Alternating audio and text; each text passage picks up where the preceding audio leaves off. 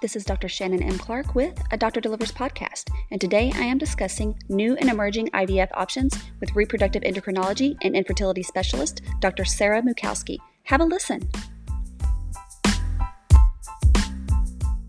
Hey, Hey, I feel like I've not seen you in so long. I know. Well, actually, actually, had way it too too long. I know. So right off the bat, we're just gonna say it.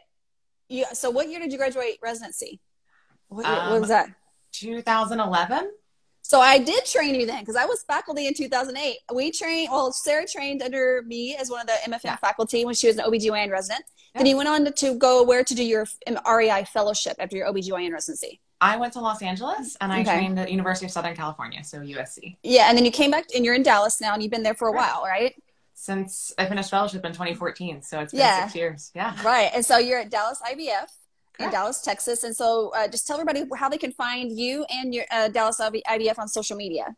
So on uh, obviously on Instagram, I'm Sara Mucowski, MD. Uh, Dallas IVF is Dallas IVF. Um, DallasIVF.com is our website, uh, so you can easily access us there. And we also have a Facebook page of Dallas IVF as well. Yeah, and I've been waiting to do this uh, to have something with you for a while, and I think this is a really good topic. We're going to actually do a little bit of a spin on it. We're going to do a little bit of the history too uh, for you guys to kind of start from the beginning. Um, but also, I share a lot of stuff that Dr. Mucowski share or uh, post on social media because she has some really good information, especially about uh, family building options for the LGBTQ community. So if you're in Dallas, Texas area or anywhere around, she's a great resource for for you guys as well. So um, she always has great Instagram posts, so I always give her credit, but I also share. So uh, I love to see what you what you post. And what actually got me interested is when you posted about InvoCell, which we're going to go into soon. But let's start off by you had sent me um, kind of an outline about how you thought the topic could- the talk should go, and I and I liked it. So you let's talk about a little bit about the history. The first IVF cycle, believe it or not, was in 1978. I was five years old. I can't believe it's been that long.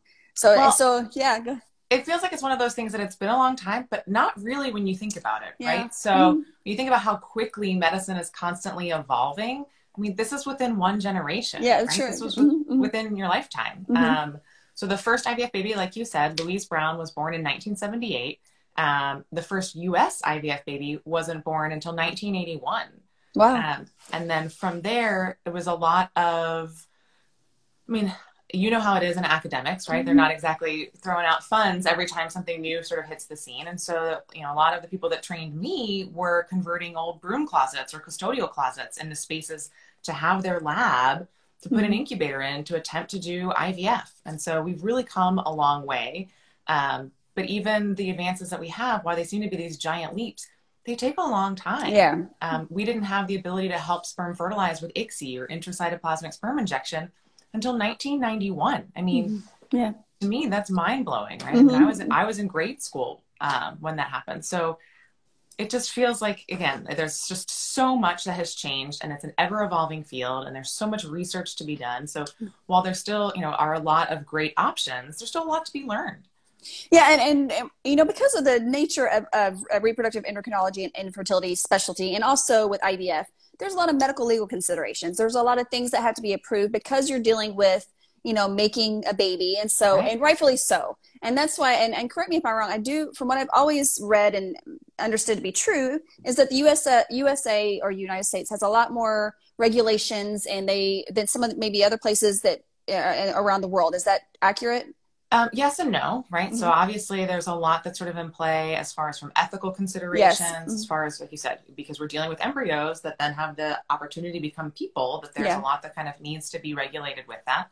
But there are other countries too that have even stricter regulations. Okay. So, for instance, a lot of what we learned about freezing eggs Mm. came from Italy. So they had restrictions about creating embryos that weren't necessarily going to be used. They wouldn't allow embryos to be frozen without knowing that they were going to necessarily be using them from an Hmm. ethical consideration there. And so it was really a lot of those restrictions that drove the research that now allows us to have great quality frozen eggs. Frozen eggs, yeah. Well, I did not know that. So we'll start. Let's actually start with that because that was something I want to talk to you about.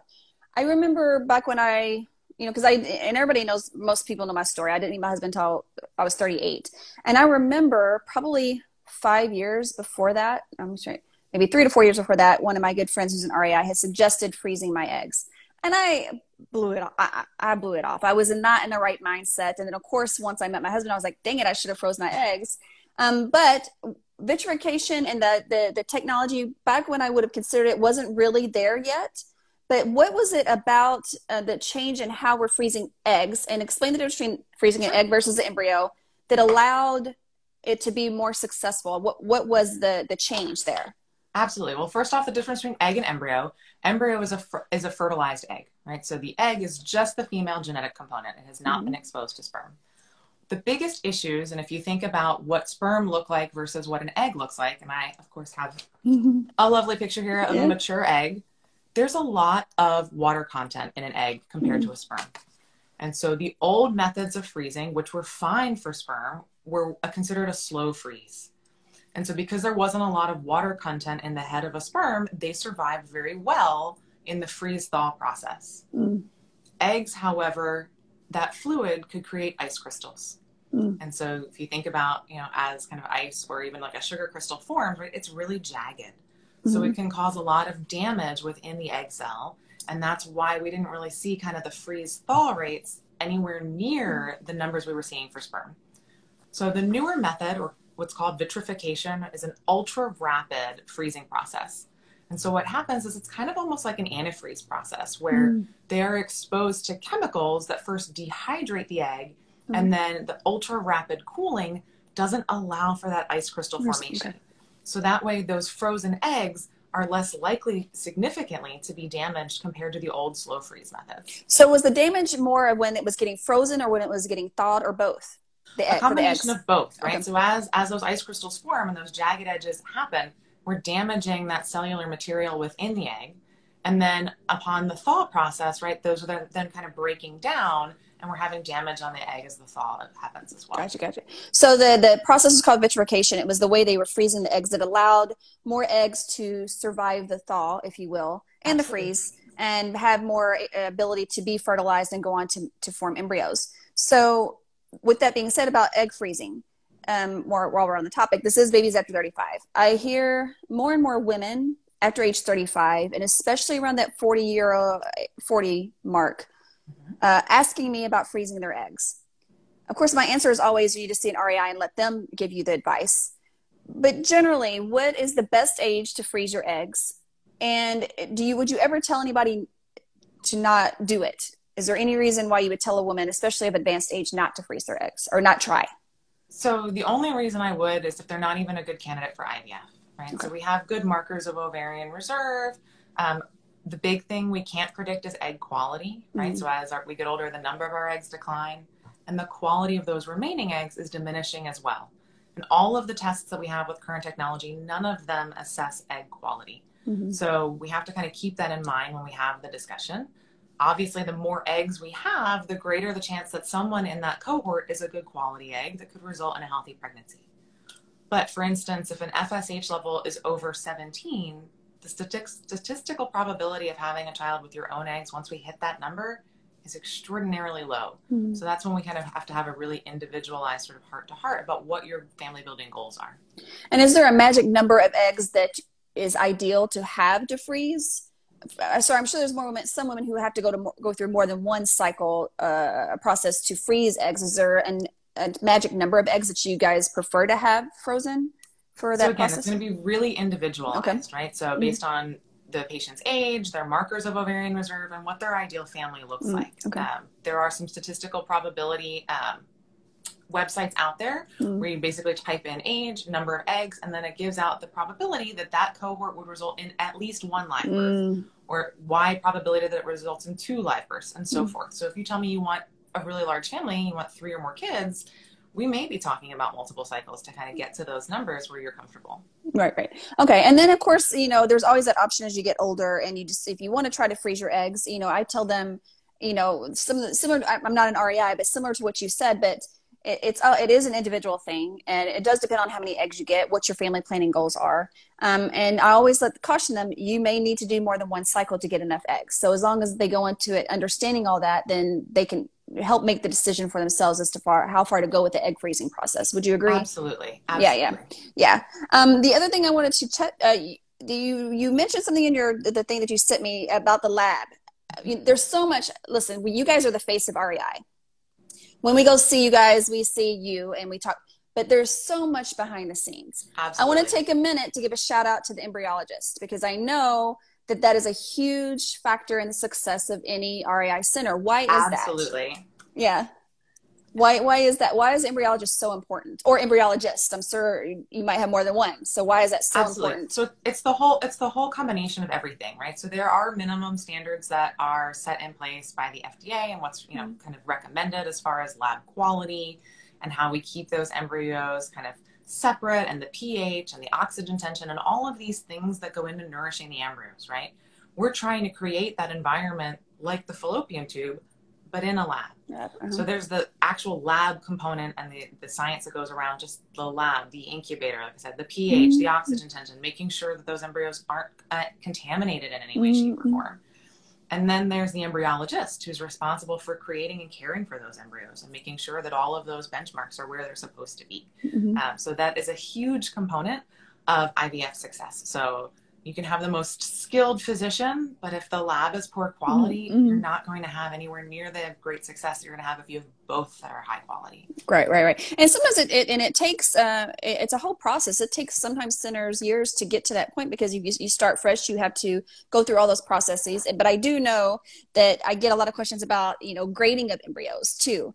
Um, I don't know. I never want to know how to grade an embryo. I don't understand. It's too far above my head. But is it the embryologist that grades the embryos? And what is the importance of knowing the grade of the embryo? So yes, it's the embryologist that grades the embryos, and they're looking at a variety of different things in the embryo, but it is purely visual.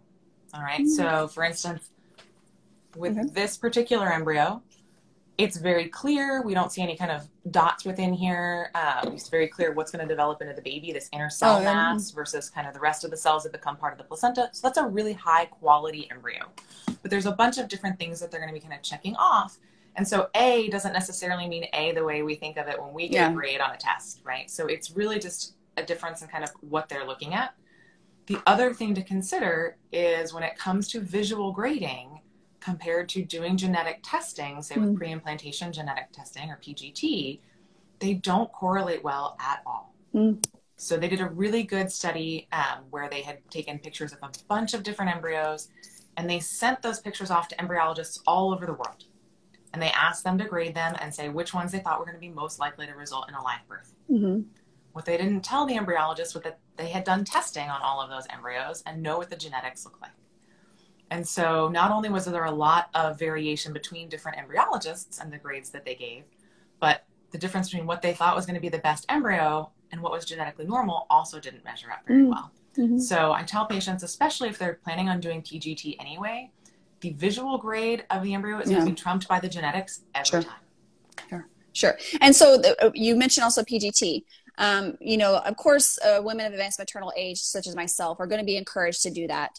But I have been told by you know other REIs that I've that I've spoken to, and also colleagues, that um, it's never a bad idea for anyone to do it. Um, do you feel the same way? Um, yes, a younger age, then maybe not. But is who's the best candidates? Is it for everybody? Is it for certain people? Who are the best people to or best candidates for PGT? So the best candidates are going to be women 37 and older. So Mhm. that's when that's kind of the magic number where they see that any theoretical risk or issues with doing genetic testing seems to be um, kind of downplayed by the benefit we get from getting that information. In women 37 and under, it's going to really again be individualized, right? So what I tend to tell patients, especially if they're thinking about using it for family balancing, so just Hmm. learning the genetic gender, right? We learn the X and the Y chromosome, so you can choose boy or girl Mm-hmm. um, as far as what we want to put back when it's ready to thaw those embryos. It may not matter for baby number one or baby number two, right? But you might want that information later down the line. Mm. And so, in that, if that is the case, and you think it might be the case, then it's probably worth doing the ge- genetic testing up front. So that way, we're not exposing the embryos to another freeze thaw cycle to do Right. the testing. So the PGT needs to be done before you freeze it, ideally for the first time. Ideally, it doesn't Yeah. have to. Yeah. There's definitely success with embryos that have Mhm. been through, you know, two freeze thaw processes, but we're going to try to minimize kind of handling Yeah. the embryos as much as possible. And so, what are some of the new things around genetic testing? We hear about genetics, just the regular chromosomes, if they're abnormal or not. But I know there's a whole lot of things you guys can do uh, for testing for certain genetic disorders or more spe- specified types of disease processes. What are some of the things that can be also tested for along the lines of PGT? So basically, it has to be something that we know is already in play. So either you know the maternal or the paternal side has is carrying a genetic issue that we can then look for in the embryos. And why it's so important to know that the parent has it first yeah. is because we have to use their tissue or their cells to create a marker. Marker. Mm-hmm. Right. So if you think of kind of going back to the lab stuff, right, mm-hmm. and, and kind of how we expand and make copies of these pieces of DNA, so that way we can make a marker that's specific to that parent. So right, it's very specific to the gene, and then that parent would be passing on to the embryo. And that way then we can screen the embryo for that very specific genetic defect. Mm-hmm. Yeah, and that's something I, I know. I have a couple of friends that are going through that now with some kind of rare genetic disorders that one or one of the partners has. So that is a process that starts with sometimes even go into the family tree as well, right? It, depending on what it is. So there are things that can be tested for other than just the routine chromosomes and the sex of the baby. Um, so that's also and that's becoming more and more um, evolving. I mean, more what you guys are able to do as far as the testing um, for those types of things is is getting even more when I went through it is more uh, evolved since then. Absolutely. And that's one yeah. of the things I caution you mentioned kind of with egg freezing. I'm sure you're familiar that, you know, yeah. everyone everyone of reproductive age is recommended to be screened for genetic issues that they may or may not have a family history of or things that are just kind of common enough in the gene mm-hmm. pool that they could have an affected child. And while our genes aren't expected to change with time, what can change is the test, right? Mm. So for instance, with cystic fibrosis, we may have only been testing for about 100 different variants of cystic fibrosis, say five or 10 mm-hmm. years ago, but now we're testing for over 200 yep. variants. Yeah, yeah. So it's just a matter of kind of being aware of what's out there and what mm-hmm. can be tested for, and then therefore what can be screened for in the embryo. Yeah, and so for those women who are in, or couples um, or individuals who are wanting to determine whether or not they need to be screened for something beyond what PGT traditionally offers, is that something that a genetic counselor you you guys work with genetic counselors and they could talk to them to see if there's anything that needs to be tested for or how does that process work so typically it's based on just kind of ethnicity family history mm-hmm. those types of things but there are these kind of super panels that are out there that can screen for mm-hmm. hundreds of different types of mutations largely mm-hmm. for recessive disorders and that's something you know i typically caution if it's something that you want to know as much information as possible mm. then that's the size test for you mm. if you're comfortable with just kind of what's the basic recommendation gotcha. that's fine too but especially if we're planning on going through ivf in the first place right the mm-hmm. more things we screen for the more likely yeah. something's going to be positive now that's kind of a stressful factor now we have to test your partner to see if they're mm-hmm. you're also a carrier before we have that one in four chance of an affected mm-hmm. child um, but again if you're you know making the big investment to go through IVF yeah. and do yeah. genetic testing in the first place, a lot of the companies that offer that initial screening offer free genetic counseling. So if you do mm-hmm. end up mm-hmm. positive for something, they have a genetic counselor that's going to go through what those risks look like for you, as well as helping with some of the financial burden that yeah. goes with doing the genetic testing for that particular marker. Right.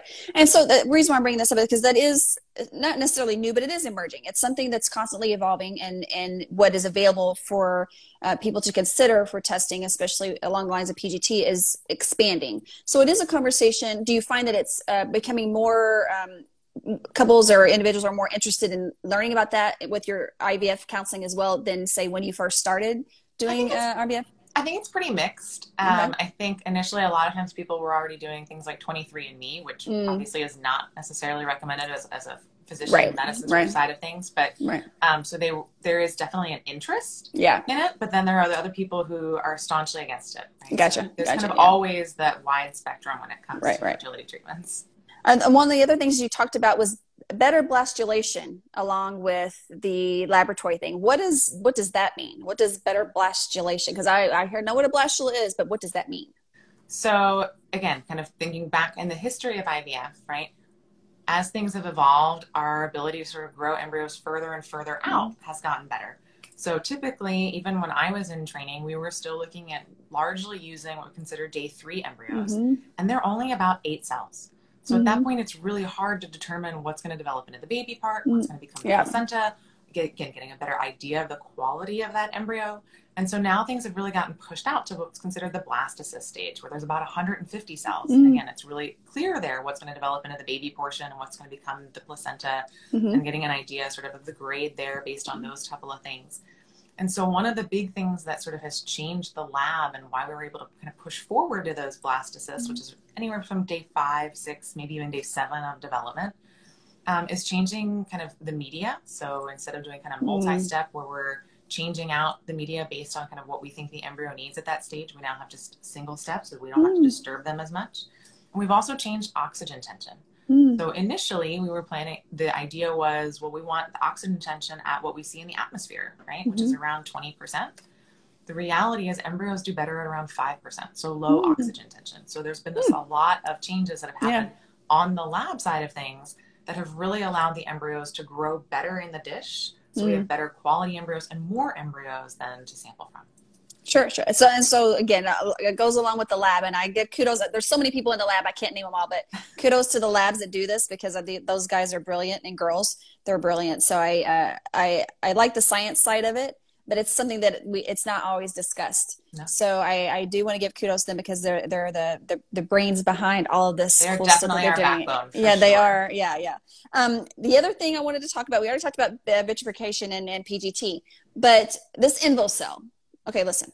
I know what it looks like. I still cannot wrap my brain around it. So okay. I need INVOcell is new and emerging for sure. It's considered, I, I, correct me if I'm wrong, it's one of the lower cost IVF mm-hmm. options. Mm-hmm. Okay. Absolutely. Start from the top and make me understand. okay. So INVOcell is an old concept made new again, right? Okay. So the idea that, again, we're trying to mimic what's happening in the body in the lab, right? Historically, when we try to do that as far as creating some sort of vessel to put in the vagina, so we're having the same kind of degree of movement and changes in body temperature and those sorts of things, the mm. big issue is run into is contamination. Mm. So INVOcell is a new kind of type of material that helps minimize contamination. And it's this champagne cork looking thing here. And I say champagne cork because it is literally mm, like a champagne, yeah. yeah. Right? Mm-hmm. It has an outer chamber and an inner chamber. Mm-hmm. All right. And again, so that's going to help minimize any potential contamination. What it does is it allows for there to be a lower cost of IVF because we are taking out the laboratory component side of things. Largely. So wait, so wait, you retrieve the eggs, mm-hmm. right? And yep. you just put the eggs in there, or you put the eggs in there with the sperm? Eggs and sperm go in. Okay. So fertilization okay. is still happening in the woman's body, hmm. and the original kind of nourishment of those embryos up until day five is still happening in the body. Mm-hmm. So at that day five mark, we take the device out of the vagina, hand it off to the embryologists who, under the microscope, take into account all the eggs that went inside of that device in the first place mm-hmm. and kind of assess what happened. There may be some eggs that didn't fertilize and just died off. Just like traditional IVF, there are going to be embryos that started and just didn't finish de- developing, so they died mm-hmm. off kind of in the media. Mm-hmm. And then hopefully we've got good looking blastocysts to put back inside the uterus, so it would be a fresh embryo transfer. That's what I was going to ask you. So yeah, it's those. If you do INVOcell, it's not going to be their embryos are not going to be frozen. Well, the, or, there will definitely be. The plan is for a fresh transfer. Now, if okay. there's extra embryos, you can pay to have those frozen. Frozen, right? gotcha. So mm-hmm. that you can have the opportunity to use those embryos if not successful for the next go around or for mm-hmm. siblings in the future. Is there a maximum amount of eggs that can be put in there or a minimum amount of eggs that can be put in the INVOcell? It varies by program. Mm-hmm. Um, we've kind of found for us what works is about 12 eggs, right? So just like kind of a tank of gas, right? You can okay. only go so far in yeah, a yeah. tank. Doesn't matter how good quality the gas is, right? You're not going to be able to go mm-hmm. indefinitely. Mm-hmm. This is a pretty small volume that we can put in mm-hmm. here. So what happens is the eggs are incubated with the sperm for five minutes. So we don't put the whole semen specimen in this little component. And that way, if you kind of think about the fact that those eggs are still surrounded in that cloud of cells that have been nourishing them as part of the follicle, mm-hmm. the eggs get the sperm get kind of embedded in that cloud of cells. Mm-hmm. So that way there's sperm around the egg, but fertilization hasn't quite happened yet. Mm-hmm. But those should be some of the better quality sperm and then we put all 12 of those eggs with the cumulus oophorus or the, that cloud of, of, cells as well as the sperm in some media in that inner chamber mm-hmm.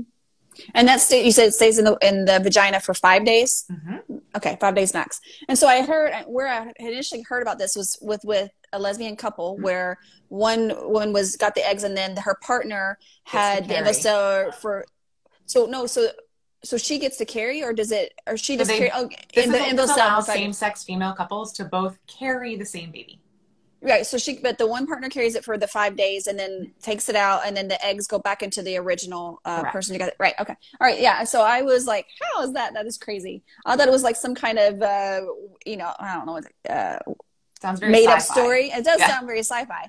Um, so yeah, I mean that's pretty cool that uh, you- uh, that's possible for any couple. But yeah, so for five days, and then the eggs go back, and then you transfer uh, the embryo back into uh, the the The original original uterus. the original uterus. Right? So eggs So, and uterus are going to go together. Yeah, but it's going to be part of a fresh embryo transfer is what's important, and then any leftover eggs are going to be frozen. Or sorry, embryos. Embryos. Uh, you're right. Okay. Any of the leftover embryos are going to be frozen. So that's that's really really cool. So do you can you give an about like an idea of what is the difference in the cost between that and an, a traditional IVF cycle? Like how much money would it save? So it can be about half the cost. Okay. Right. So we're not we're obviously then not going to be able to do things like ICSI or help the sperm fertilize. Like I said, we're just kind of pouring some of those sperm on there and hoping that the best quality ones are going to be close to the egg when we put them in the in the device. hmm Um, and we're taking out things like PGT, that sort of thing, because again, we're Okay. growing those embryos Yeah, yeah, to yeah. day six Gotcha, or gotcha. maybe even day Yeah. seven.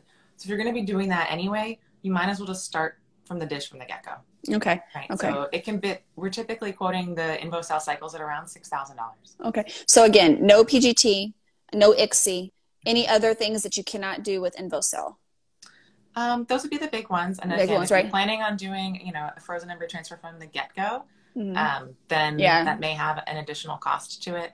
Mm-hmm. Because again, the idea is really for those couples who don't have IVF coverage, who are really Yeah. good candidates for IVF. Um, say maybe there's a tubal ligation or something like Yeah, that, where they just yeah. want one more kid, right? So this Yeah. is going to be the most cost effective for those Yeah. women that have had their tubes tied, um, who may not necessarily want to undergo reversing their tubal Yeah, or yeah. doing full blown IVF. Um, so it's a really Well, since you brought it up, the tubal reversal.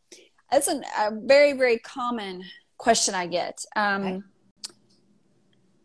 I don't know. I don't know what question I'm trying to ask here, but I would say that what people ask me is, should they get their tubes revert to try to get their tubal reversed versus going to IVF? Because if your tubes are tied, uh, what's the layman's term? If you've had a tubal ligation or any kind of uh, tubal sterilization technique, the idea is that you go into it knowing that it's going to be permanent. Okay. Um, yes, women, there have been failed uh, tubal ligations, but that's very rare. Um, it is considered a permanent procedure. But then, say later on, she's changed her mind or has a new partner um, and decides that, you know, should I do the tubal reversal or should I do IVF? Now, I'm pretty sure the tubal reversal is going to be cheaper, but the success rate, yes or no? Maybe. They're, they're apples and oranges. So Okay. it depends on how it's Yeah. done, right? Right. So if it's something that requires, um, if you're using, you know, an operative microscope, it is a mini laparotomy. So it is a small incision on the abdomen, but you may end up then being in the hospital overnight. okay. And so most insurance companies, while they may have covered having your tubes tied in the first place, They won't cover that part. don't cover the reversal. Mhm. And so then you're on the hook for an overnight stay in the hospital, which can Okay. be really expensive. Um, again, it's apples and oranges comparing the number of times you have the opportunity to get pregnant, right? So if the tubal reversal is successful, you have as many times as you have ovulation cycles, Right, right? right. Potentially get pregnant versus that one IVF cycle. It's usually, again, it's a very individualized conversation as far Yes. as what are your overall family building goals? Are we looking at just one more child? Are we looking at multiple children? What are your plans for birth control after you finish growing your family? Those kinds of things. Um, and then kind of the cost benefit analysis. Yeah, and I and I do want to encourage women, and I am in no way taking anything away from what general OBGYNs can do because there are many general OBGYNs who can do uh, uh, certain things regarding fertility treatments or tubal reversals. However, I do think, and this is just me, I do think that if that is consideration, you should always at least get a consult with someone like Dr. Mucowski because they might ask other questions and help you tease out the right way to go either way. Um, it doesn't mean you have to do that, but you can still stick with your general OBGYN, but at least get that second opinion. That's what I'm going to say about that. I think um, I hear a lot, you know, that that's not being done. And I, do, and I fully support that, at, at least for consultation, especially if we're doing something like that. Um, I also think that there is a common misconception that women feel that they go to an REI specialist that you're going to write out a prescription for IVF and be like, that's the only thing option you have. And I say every chance I get that is simply not true. Uh, REI docs such as Dr. Mucowski can do a lot of things. If they can get you pregnant without doing IVF, that's what they want to do. So they understand uh, that there's other ways that they can help you besides just doing IVF. It's not like they're just going to say, that's the only option you have. When, am I, when can I sign you up? So just, it's always helpful to just go and talk to someone such as Dr. Mucowski, uh, any REI doc about what situation you're in before you ultimately make that decision about which Absolutely. way you're going to go. Every, every yeah. new patient consult I have, by the end, we are going through a ladder of different yeah. treatment options. Mm-hmm. And it's a matter of what you're comfortable with, right? Yes. To be as aggressive as you want or as yeah. conservative as you want, you know, assuming that we have those options, right? If your tubes are tied, well, doing insemination or IUI isn't really something that's going to be worthwhile. Right but we're going to have that discussion. We're going to talk about pros and cons of the options yeah. that you do have to you. Mm-hmm. Yeah, and it's and you could always get consultations with REI docs, um, and uh, they can give you a lot of good information. I've heard of many times where patients went for consultation. It was something very minor that they had to tweak, and got took the advice from the doc and were successful. So Absolutely. Going to see an REI does not sign you up for IVF. I promise you, that's not what Agreed. what it is. so again, I, and I go on my little diatribe here, but I every chance I get, I always put that out there. Um, I think it's important for women to understand that. Um, we talked about InvoCell. Um, now, this other, see, y'all are getting so sci-fi on me. I can't even, I can't even go there.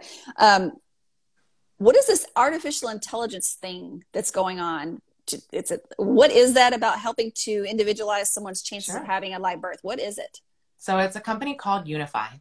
Okay. And the idea is it is artificial intelligence and they are individualized to each practice that offers them. Mm. So what happens is, for instance, we have contracted with Univfy. They have basically combed all of our data for years and years and years to look at our success rates and the types of patients that we see.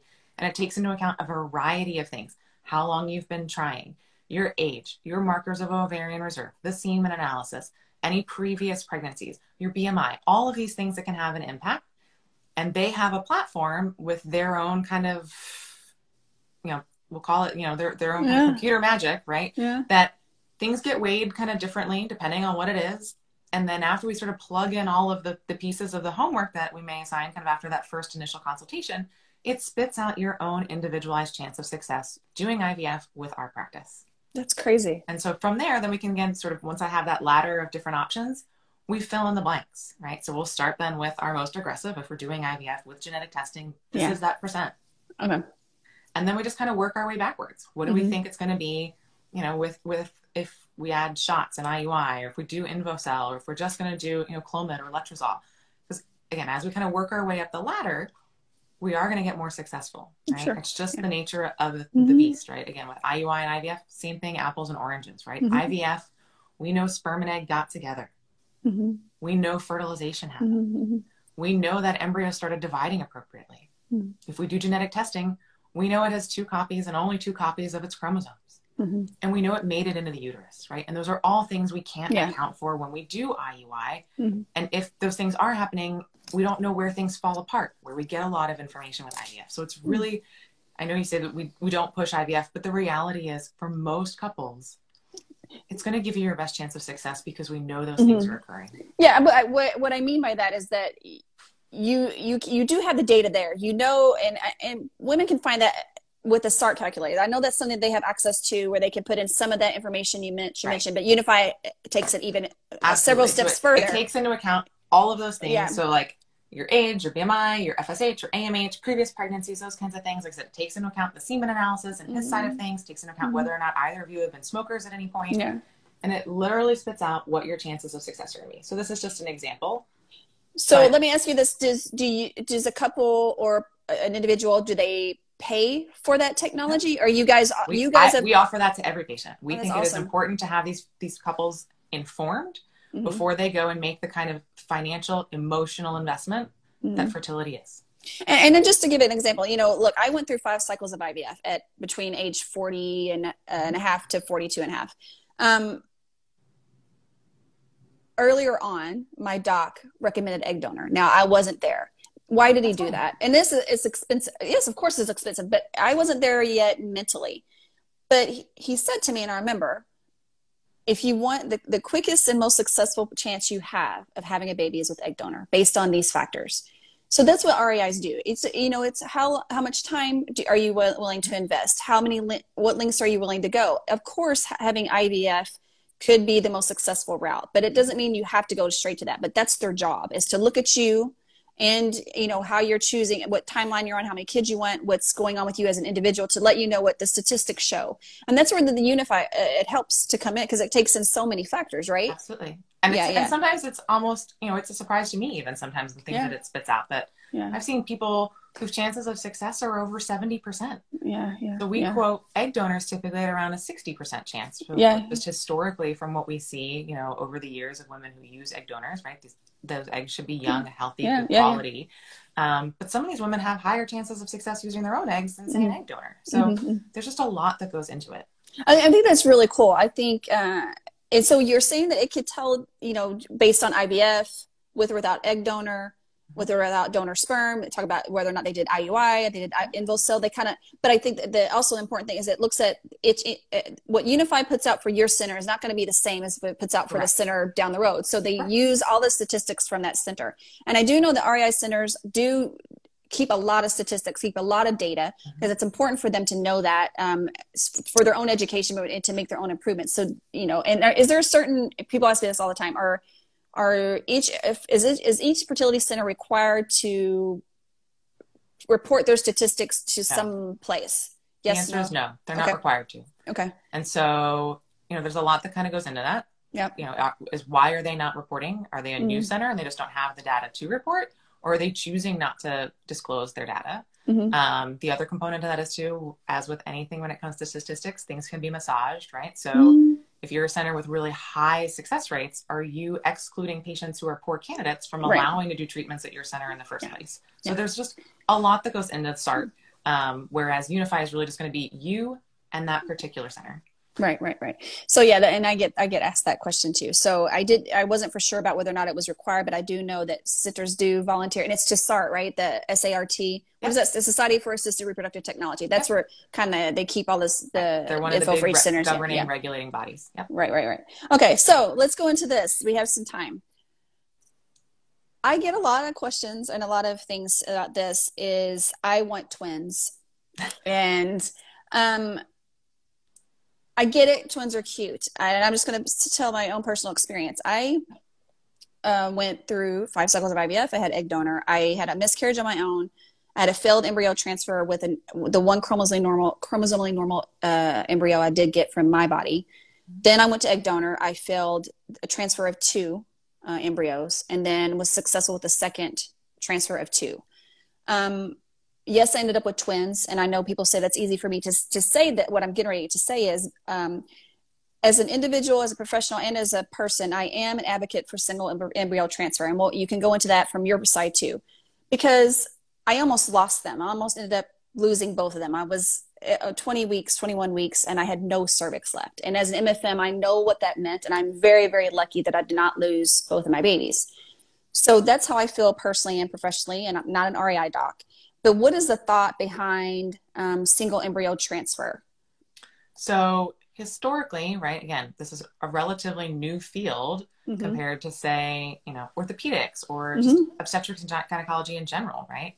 That the issue is as technology has gotten better and success has gotten higher and higher, we are now at a point where the risks of transferring to outweigh the benefits. Mhm. All right. So we actually see the higher chance of live birth, so taking home a baby, is higher one at a time Mhm. than putting two back. And it's because of, of cases just like yours, where unfortunately the coin flipped in the other direction and the babies were lost. Mhm, mhm. And I and I'll, I will also say this, and I'm not scaring anybody. Um, some of the most complications I see are are with twins, whether by IVF or not.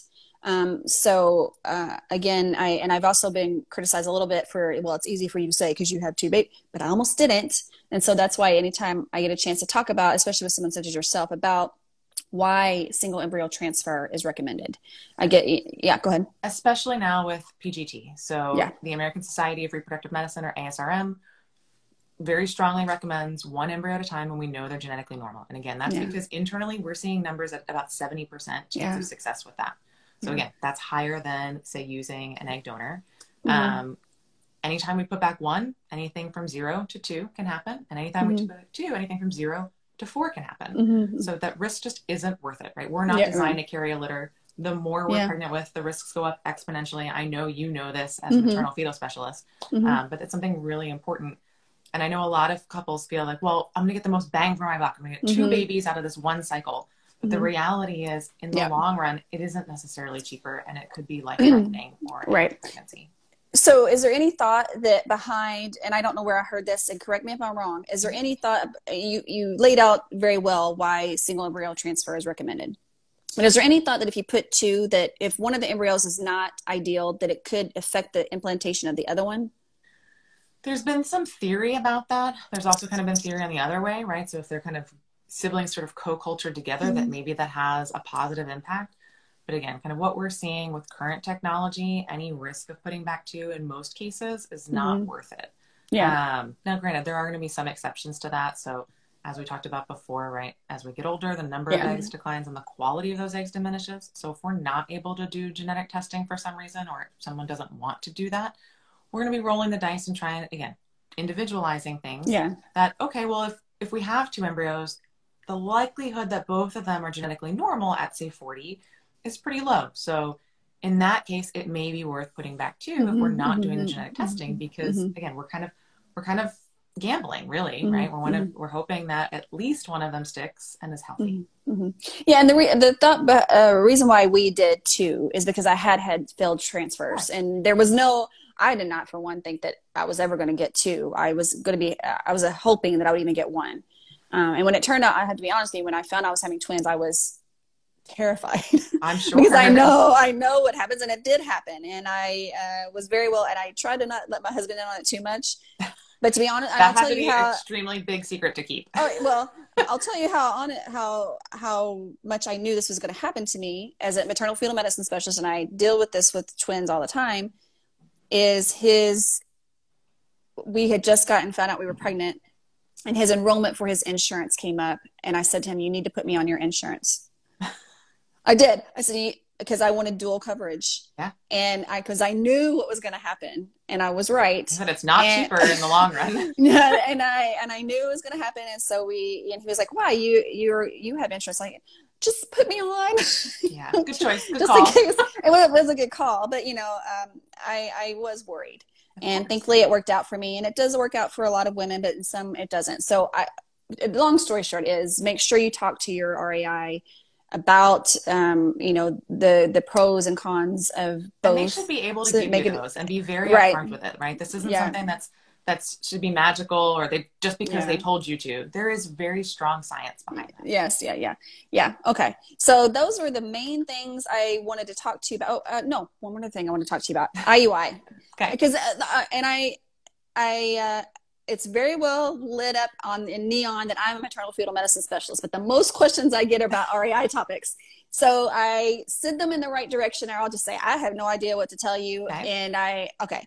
But the other question I get, and I see this all the time, and I have my own personal opinions on this, are round after round after round after round of IUIs. I'm talking women are getting five, six, seven, eight rounds of IUIs, and then they ask me what they should do and it, most of the time when I see this, and again, I mean no harm by saying this, is with the, with the generalists. They're doing a lot of IUIs.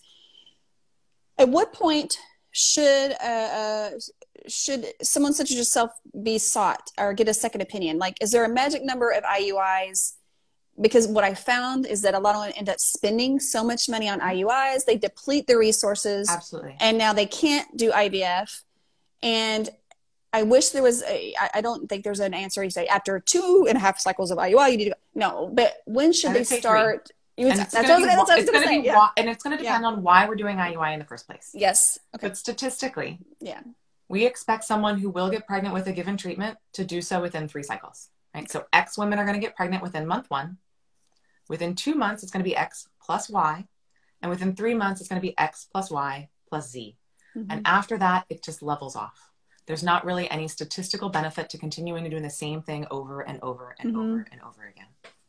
Yeah, and I think that you know they what a lot of people get caught up on is the, the cost. Sure, but and, and the then, fear. Nobody wants to be fear, in my office. I get that. I, know, I don't take it personally. It's okay. I know it it is. And then um, then I hear so many came women came back and say, you know, I've been through like my seventh or sixth, and now I don't have any funds left and i and i get that it's uh sometimes you don't realize it until you're way on the other side well and some of that too yeah. we talk, kind of talked about the lgbtq community mm. some of that is their insurance benefits won't cover unless they've been exposed to sperm for 12 months mm. well a vial of sperm is almost a thousand dollars. Yeah. You really want someone to spend twelve thousand dollars Yeah. in sperm before they can get access to any Mhm. benefits? Mhm. And so that's kind of again, it's very individualized where we have that discussion. You know, is it worth that? How many kids do you Yeah. want? Do you guys want to use the same eggs as sperm? Those types of things. Because again, Yeah. maybe then doing something like InvoCell is the most cost effective, Cost-effective, way of growing your family. Yeah, yeah.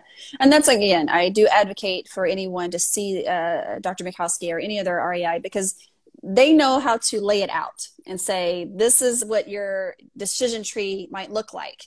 You have to make the decision, but this is what the tree looks like. You got to decide what's best for for, you. It's different for everybody. Yeah, it's different for everybody. So having someone that can actually lay that out for you. And I remember when I went to see my friend, the, the REI, and he put out my decision tree and my husband was like what the like there's no decisions here we ha-, and then you know we didn't I, I you know i didn't i had already had a miscarriage and i was almost 41 and he said listen your best shot is to do ivf and again he had encouraged me earlier on to do egg donor but i, I wasn't there yet Just think It- about it. to yeah it just think about it yeah the back of your mind. yeah yeah so that's what the, it's it's important to get all those things teased out so you can make the best decision for you uh, and as a couple uh, you know what links you're willing to go and also factoring in the cost so um, i am a huge advocate for seeing an rei even if as in a consultation because um, a lot of times they um, look at a lot more a lot of different factors that some other people would not look at so Absolutely. I mean, Yeah. I tell I tell my patients right when I get literature, right when I get the Green Mhm. Journal or I, or I get um, F&S, I'm not looking at articles about C sections and safety of Yeah. X, Y, and Z in pregnancy. Right. I'm only looking for the fertility articles because that's me and my patients. So that's all I do. yeah yeah good i'm glad you're not the only one because i don't look at the fertility stuff I was like, I'm I'm, like- not, I'm not afraid to say that. I mean, it's the truth, right? I mean, yeah, every once in a while something sounds interesting, and I'm like, that's really cool. Or Yeah, then you yeah. published, I'm like, ooh, what's Shannon up to? yeah, I know. Like, No, I admit, but with that being said, though, there's so much new information coming out there. Every article that comes out doesn't mean we're changing our practice. Correct. We decide based on what's out. You know, uh, a lot of times we need more information before we decide to change things. Otherwise, uh, we'd be changing what we do every day based on an article that came out. So Absolutely. that's our job is to read the latest research and determine, you know, if and when we're going to implement anything. So that's part of our job. Reading is always a part of our job. it, it never ends. okay, well, I appreciate your time. I'm going to close here. I don't. I think everybody's just listening. Most of my, I will say, most of my um, questions and comments come after Okay. this. So don't be surprised if they DM you. You Sure. can. Let me see. No, uh, that you can DM. Uh, it's uh, what? Your, what is your Instagram handle again? Sara Mucowski, MD. and uh, she works at Dallas IVF, and that it's Dallas IVF on uh, uh, Instagram too, right? Correct. Dallas IVF. If you could also send messages to me, and I can forward you, uh, you know, send them on to Sara if I if I can't answer them. But I thank you very much for all the information you're putting out there. You put out really good content, and you're very helpful. And thanks for giving me content to put out there. Of course. Happy to. I mean, we're all, we're all on the same team. we are on the same team, so I appreciate it. Enjoy the rest of your day. It's raining and stormy uh, here. Hopefully, it's not like that in Dallas. No, but- it's actually quite gorgeous. Sorry. No, it's not. We're getting. Try- was it? I don't even know what storm it is now, but whatever. We're getting Yeah, we're into so. the Greek alphabet, which I know we're in I've heard of. beta. I'm like. That's the- last time I know heard we were on Laura and Marco, but now we're already in beta. So there you go. Apparently. Yeah. All right. Well, thank you so much, and I'm sure we'll chat again. Absolutely. Good to see you. Take bye-bye. care. Bye bye.